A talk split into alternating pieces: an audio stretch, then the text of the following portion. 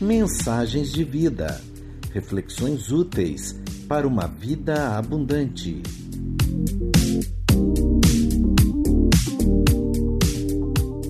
Escolhas e consequências. Meditação baseada no livro de Números, capítulos 13 e 14, pelo pastor Fabiano Pereira.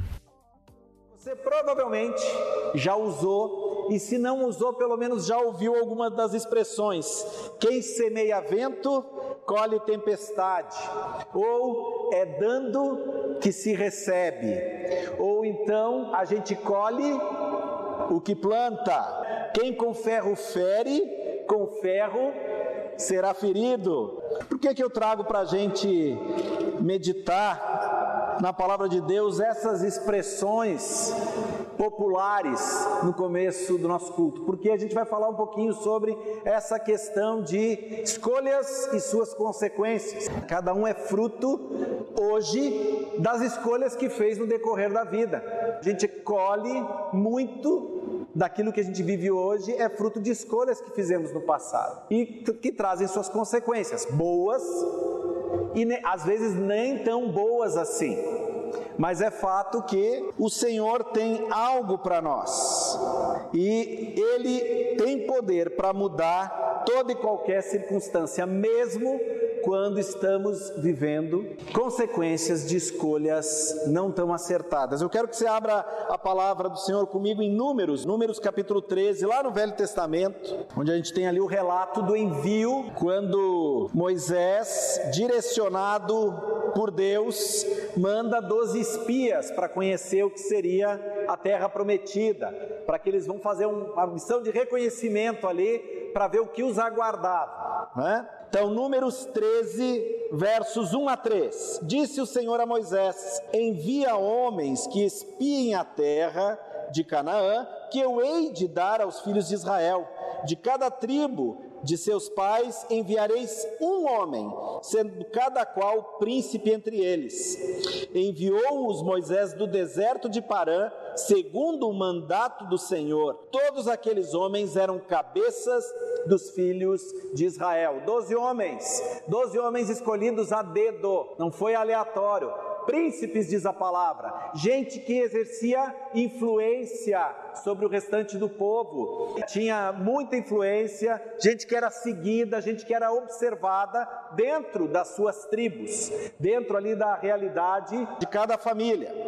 Pula comigo lá no verso 16, mesmo capítulo 13, verso 16. São estes os nomes dos homens que Moisés enviou a espiar aquela terra, e a Oséias, filho de Num, Moisés chamou Josué já ali o texto anteriormente cita quem são os doze. Enviou-os, pois Moisés a espiar a terra de Canaã e disse-lhes: Subi ao Negueb e penetrai nas montanhas. Vede a terra que tal é e o povo que nela habita, se é forte ou fraco, se poucos ou, ou muitos, e qual é a terra em que habita, se boa ou má, e que tais são as cidades em que habita, se em arraiais ou em fortalezas. Também qual é a terra, se fértil ou estéril, se nela há matas ou não. Tende ânimo e trazeis, e trazeis do fruto da terra. Eram aqueles dias os dias das primícias das uvas. Assim subiram e espiaram a terra desde o deserto de Zim até Reob, a entrada de Ramate, e subiram pelo Neguebe e viram até Hebron. Estavam ali Aimã, Sessai e Talmai, filhos de Anak. Hebron foi edificada sete anos antes de Zoan no Egito. E vamos ali até o verso 26 desse mesmo capítulo 13, de 26 a 33. Caminharam e vieram a Moisés e a Arão e a toda a congregação dos filhos de Israel no deserto de Parã e Cádiz. Deram-lhes conta a eles e a toda a congregação e mostraram-lhes o fruto da terra. Relataram a Moisés e disseram: Fomos à terra a que nos enviaste, e verdadeiramente mana leite e mel, este é o fruto dela. O povo, porém, que habita nessa terra é poderoso e as cidades muito grandes e fortificadas. Também vimos ali os filhos de Anak. Os amalequitas habitam na terra de Negueb. Os heteus, os jebuseus e os amorreus habitam na montanha. Os cananeus habitam ao pé do mar e pela ribeira do Jordão. Então Caleb fez calar o povo perante Moisés e disse: Eia, subamos e possuamos a terra, porque certamente prevaleceremos contra ela. Porém, os homens que com ele tinham subido disseram: Não podemos subir contra aquele povo, porque é mais forte do que nós. E diante dos filhos de Israel, infamaram a terra que haviam espiado, dizendo: A terra pelo meio da qual passamos a espiar é terra que devora os seus moradores,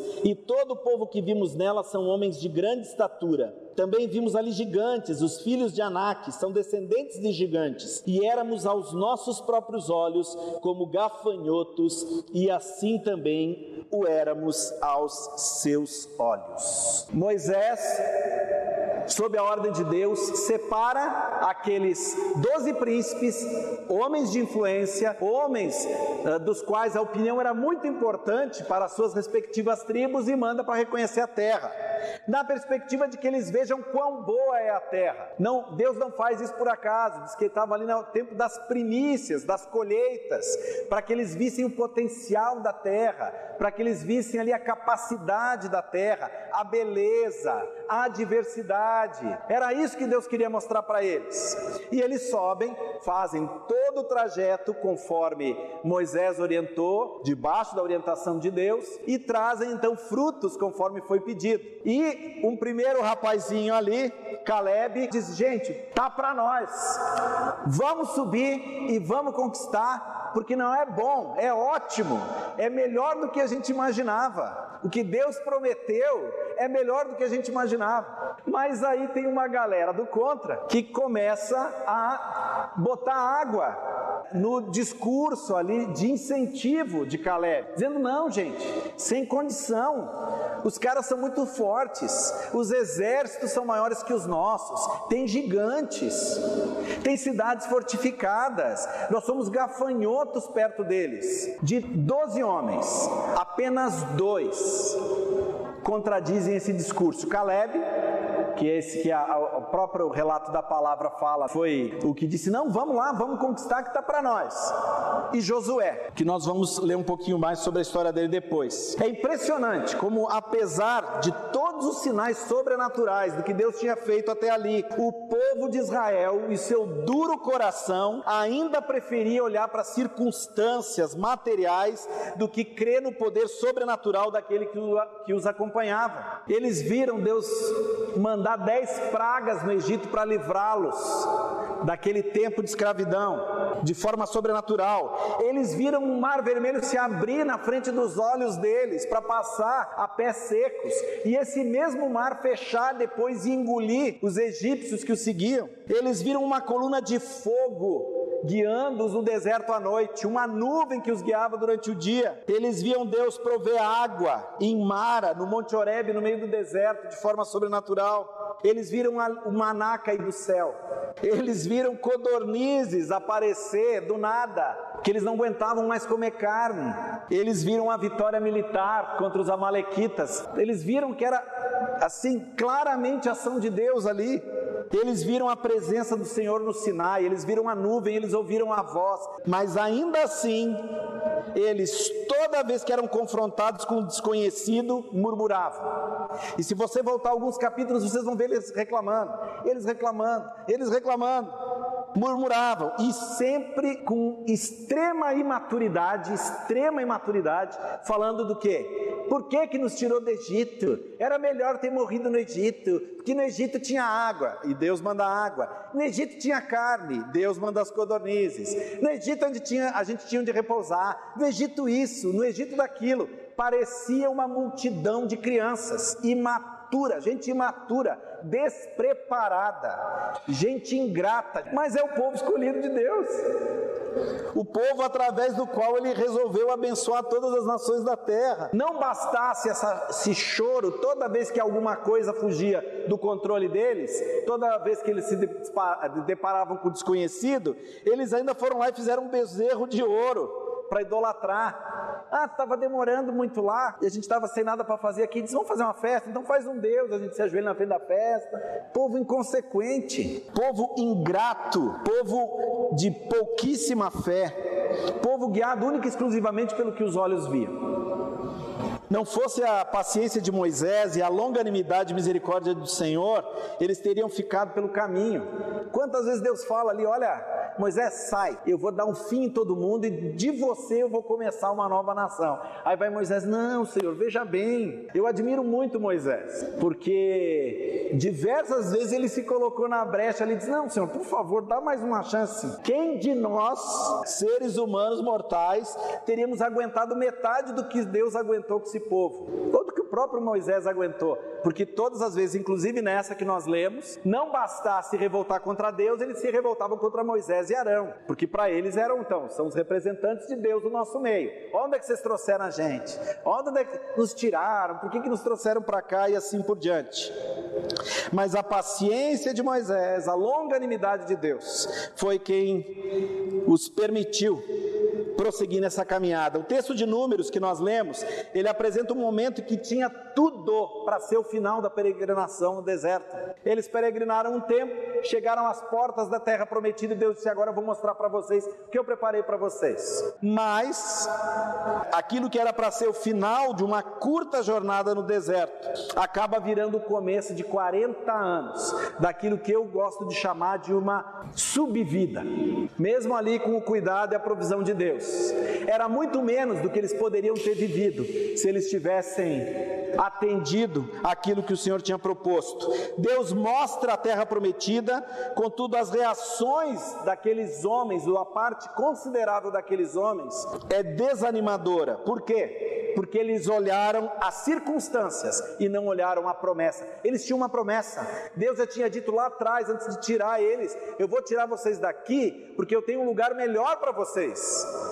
Eu tenho um lugar onde mana leite e mel, um lugar onde a terra é de vocês, não é de quem os escraviza, onde vocês vão poder criar os filhos, vão poder ali estabelecer família, vão poder prosperar. Essa era a promessa, mas eles não olhavam para a promessa, eles olharam para a circunstância.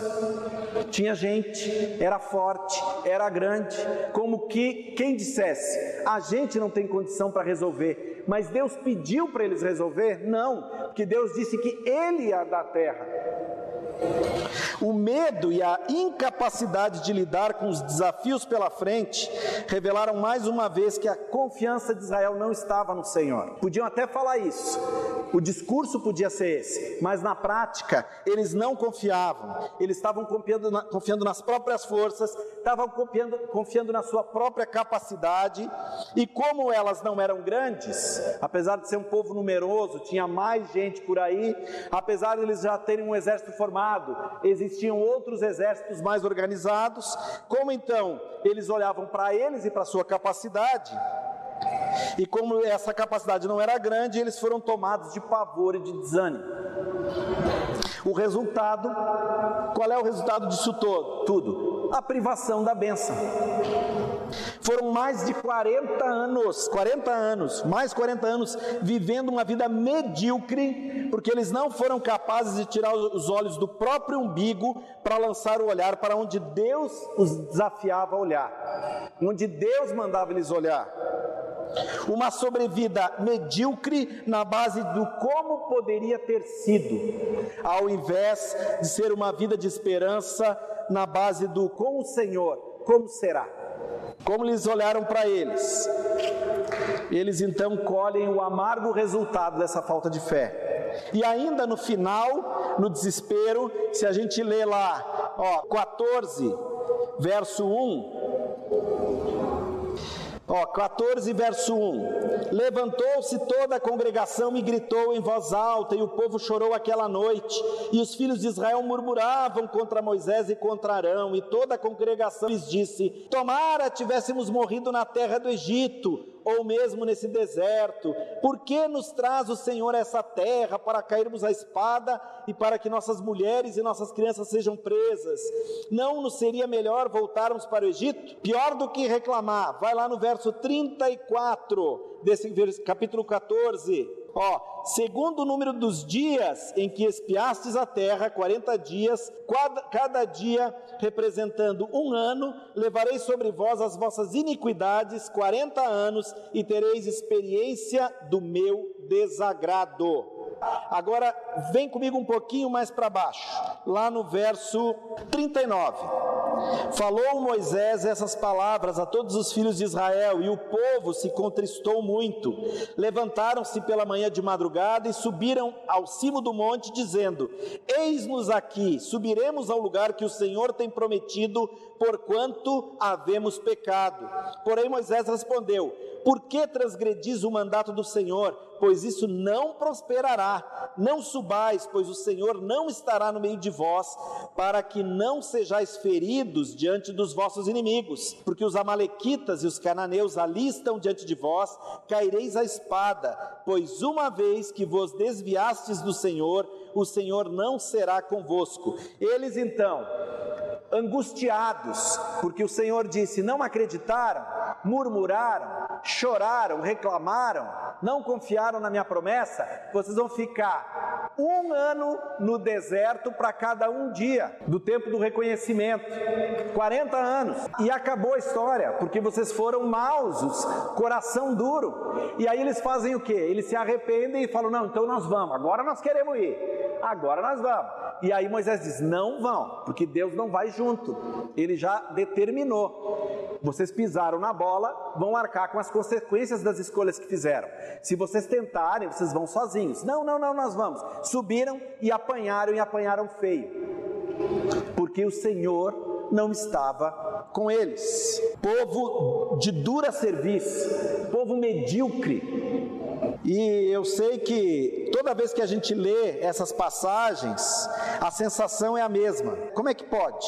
Viram tanto, provaram tanto, viveram tanto de Deus e ainda assim desconfiam, não, né, não, não, não se entregam para viver aquilo que o Senhor tinha prometido e preparado. Mas aí eu pergunto para mim, e eu partilho essa pergunta pra, com você: mas e eu? Mas e você? Mas e nós? Quantas vezes, ao menor sinal de dificuldade ou de perda de controle sobre a própria vida, a gente já pensa em voltar para trás? A gente pensa em voltar para aquela velha vida aparentemente abundante e tranquila. Porque eles ficam falando do Egito o tempo todo. Eles ficam falando do Egito onde eles eram escravos, apanhavam, não era a terra deles, eram estrangeiros. Mas aí eles ficam desenterrando isso o tempo todo. E a gente faz isso. Quando Deus tira a gente da zona de conforto e leva a gente para viver uma nova experiência com Ele, a gente fica, mas por quê? Antes era tão mais tranquilo? Antes de eu começar essa jornada era tão mais fácil? Por que, que as coisas estão acontecendo desse jeito? Por que, que foge do meu controle? Porque nunca estiveram no teu controle, nunca estiveram no meu controle. A gente se engana achando que a gente tem controle sobre a própria vida, a gente não tem. A vida da gente é frágil. Ninguém me garante, por independente do que falam meus exames médicos, de que eu vou acordar vivo amanhã. A minha vida está nas mãos dele. E se ele quiser desligar a chave, independente do que falam meus exames, amanhã eu não acordo. Mas eu me iludo que se eu me cercar de todos os cuidados, se eu fizer uma boa reserva financeira, se eu cuidar da minha saúde, eu não estou dizendo que isso é ruim, gente, por favor. A gente não deve ser inconsequente com dinheiro irresponsável, a gente não deve ser irresponsável com a saúde, porque isso aqui é o templo do Espírito Santo, tem que ser cuidado. Mas independente desses cuidados, quem determina se a chave liga ou desliga é Deus. E a vida com Deus foge ao nosso controle. Aprenda. Aprenda de forma mais fácil do que eu aprendi, porque eu sou um cara desses, de dura serviço, que viveu uma vida cristã medíocre muitos anos, porque achava que tinha o controle da vida. E apanhei muito por isso. Apanhei, mas pela misericórdia e graça do Senhor eu descobri antes de morrer que quem controla a minha vida é Ele. E tudo começou a mudar Sabe por quê? Porque agora eu deito de noite e durmo, Deus, isso eu não consigo resolver. Está nas tuas mãos. Faça de acordo com a tua vontade. O que me era possível fazer, eu fiz, debaixo do que o Senhor me determinou. Agora, Deus, é contigo, porque extrapola a minha capacidade. E se eu confio em Ti, como eu vivo falando por aí que confio, está na hora de eu provar que confio, fechar meus olhos e dormir, na certeza de que o Senhor vai resolver o restante. Essa vida, onde a aparente independência de Deus traria mais tranquilidade e visibilidade, né, na verdade é uma vida onde as correntes da morte e do pecado, elas não são percebidas, mas elas nos, nos aprisionam. Não há liberdade longe de Jesus, não há liberdade longe do Evangelho. A gente se engana, o povo fala para a gente, eu acho muito engraçado. O povo olha para a gente e diz: Ah, tu é crente, então tu é do povo que não pode isso, não pode aquilo, não pode outro. Eu acho muito engraçado como é a lógica, como o diabo faz para inverter a lógica. Não sou eu que sou guiado pela opinião dos outros, eu sou guiado pela opinião do meu Deus e é Ele que dirige minha vida. E eu não preciso mudar meu discurso, meu jeito de ser, o que eu falo, o que eu visto, para agradar os outros em rede social. Quem é o escravo? Sou eu? Sou eu que sou escravo? Que fico me preocupando com a opinião dos outros? E que me alimento da opinião dos outros? E que dependo da aprovação dos outros e da admiração dos outros? Meu irmão, minha irmã, vida cristã é vida de dependência de Deus, e vida de dependência de Deus é uma vida de milagres. Quer viver uma vida de milagre? Quer viver uma vida de milagre? Dependa dele. Quer sair do natural, quer sair do, do, previsível, quer sair daquilo que a tua conta bancária permite, daquilo que a tua capacidade física permite. Confia nele, e aí tu vai ver o milagre acontecer. Não há milagre no controle, não há milagre na desobediência, não tem como. E aí eu pergunto: qual é o seu Egito? Eu sei qual, qual, qual é o meu Egito, eu sei para onde eu sou tentado a voltar toda vez que a coisa não acontece do jeito que eu quero, toda vez que as coisas, os problemas não se resolvem do jeito que eu acho que deveriam se resolver. Eu sei qual é meu Egito, eu pergunto para você, qual é o seu? Para onde você é tentado a voltar? Que caverna você é tentado a se esconder? Toda vez que perde a noção da direção para onde sua vida vai, toda vez que perde a noção do controle de Deus sobre a sua vida.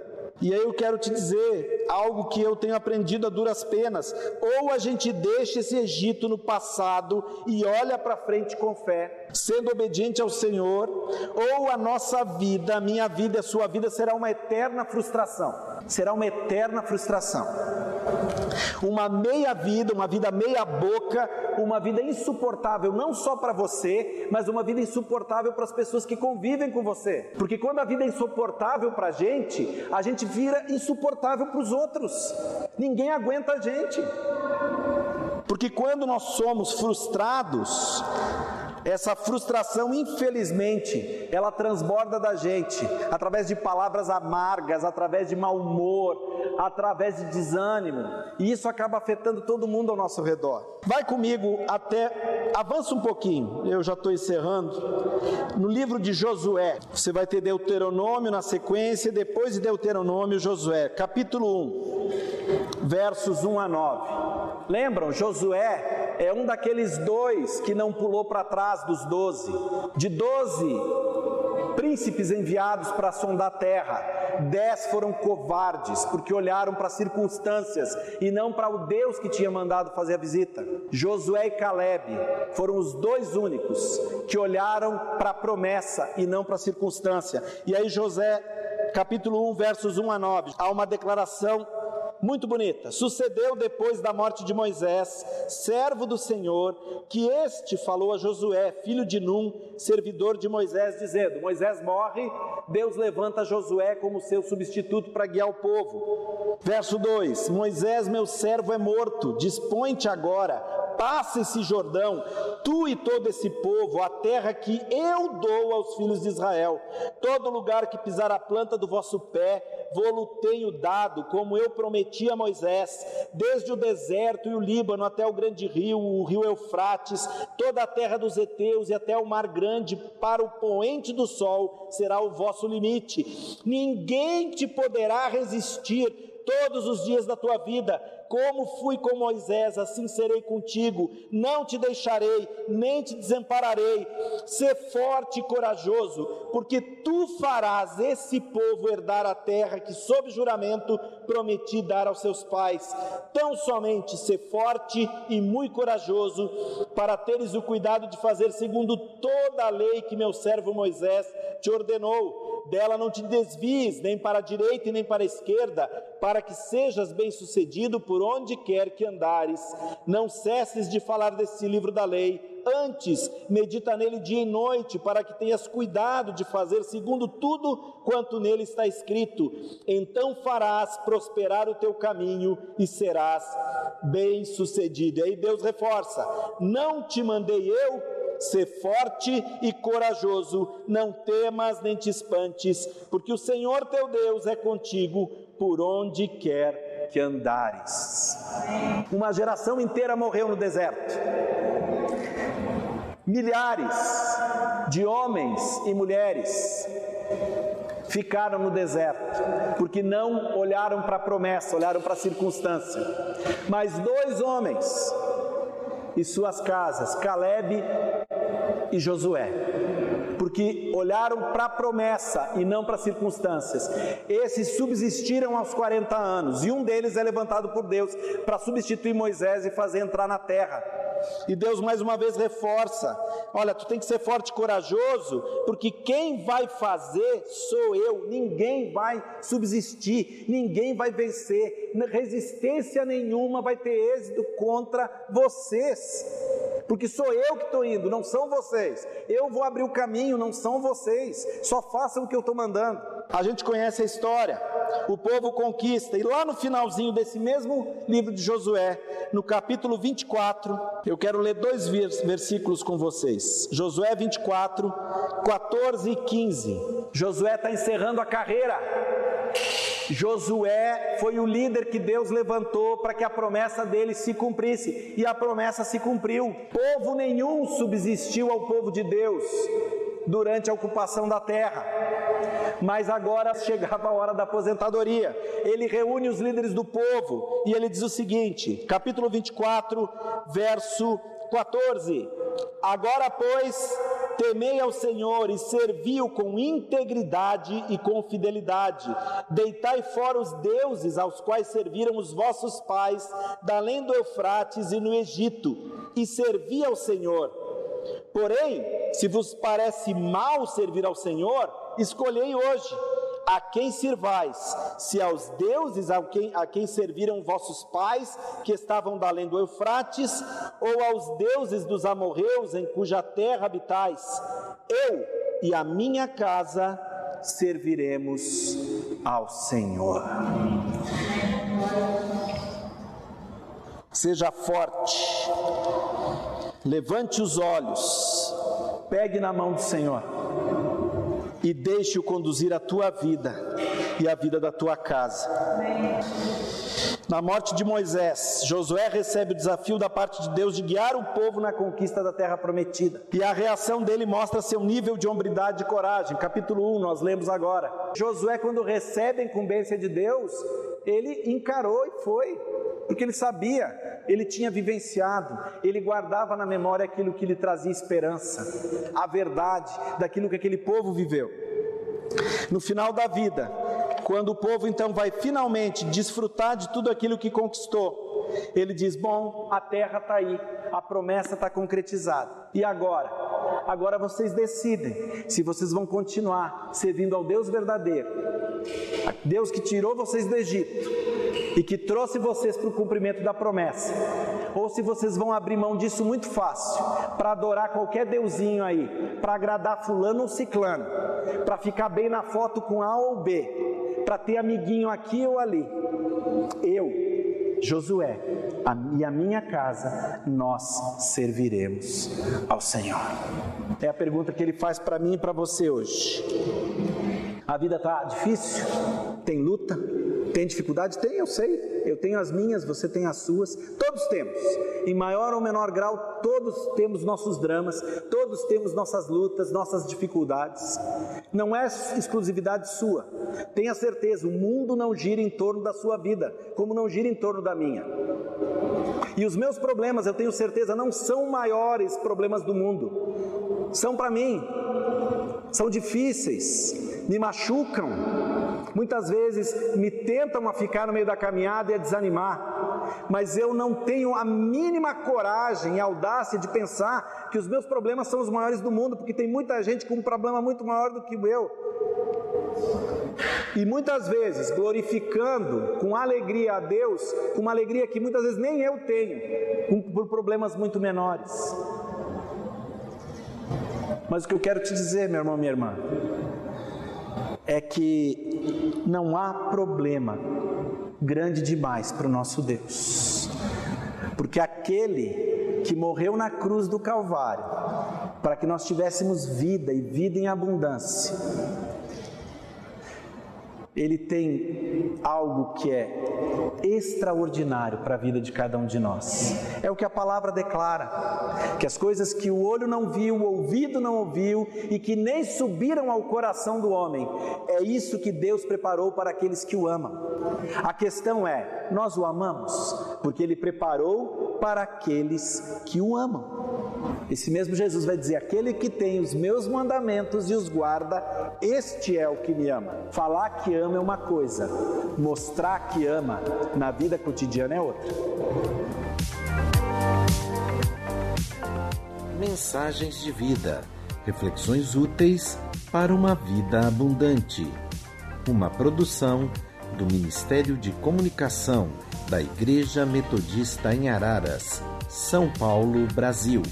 Siga os nossos perfis no Instagram, Facebook e YouTube.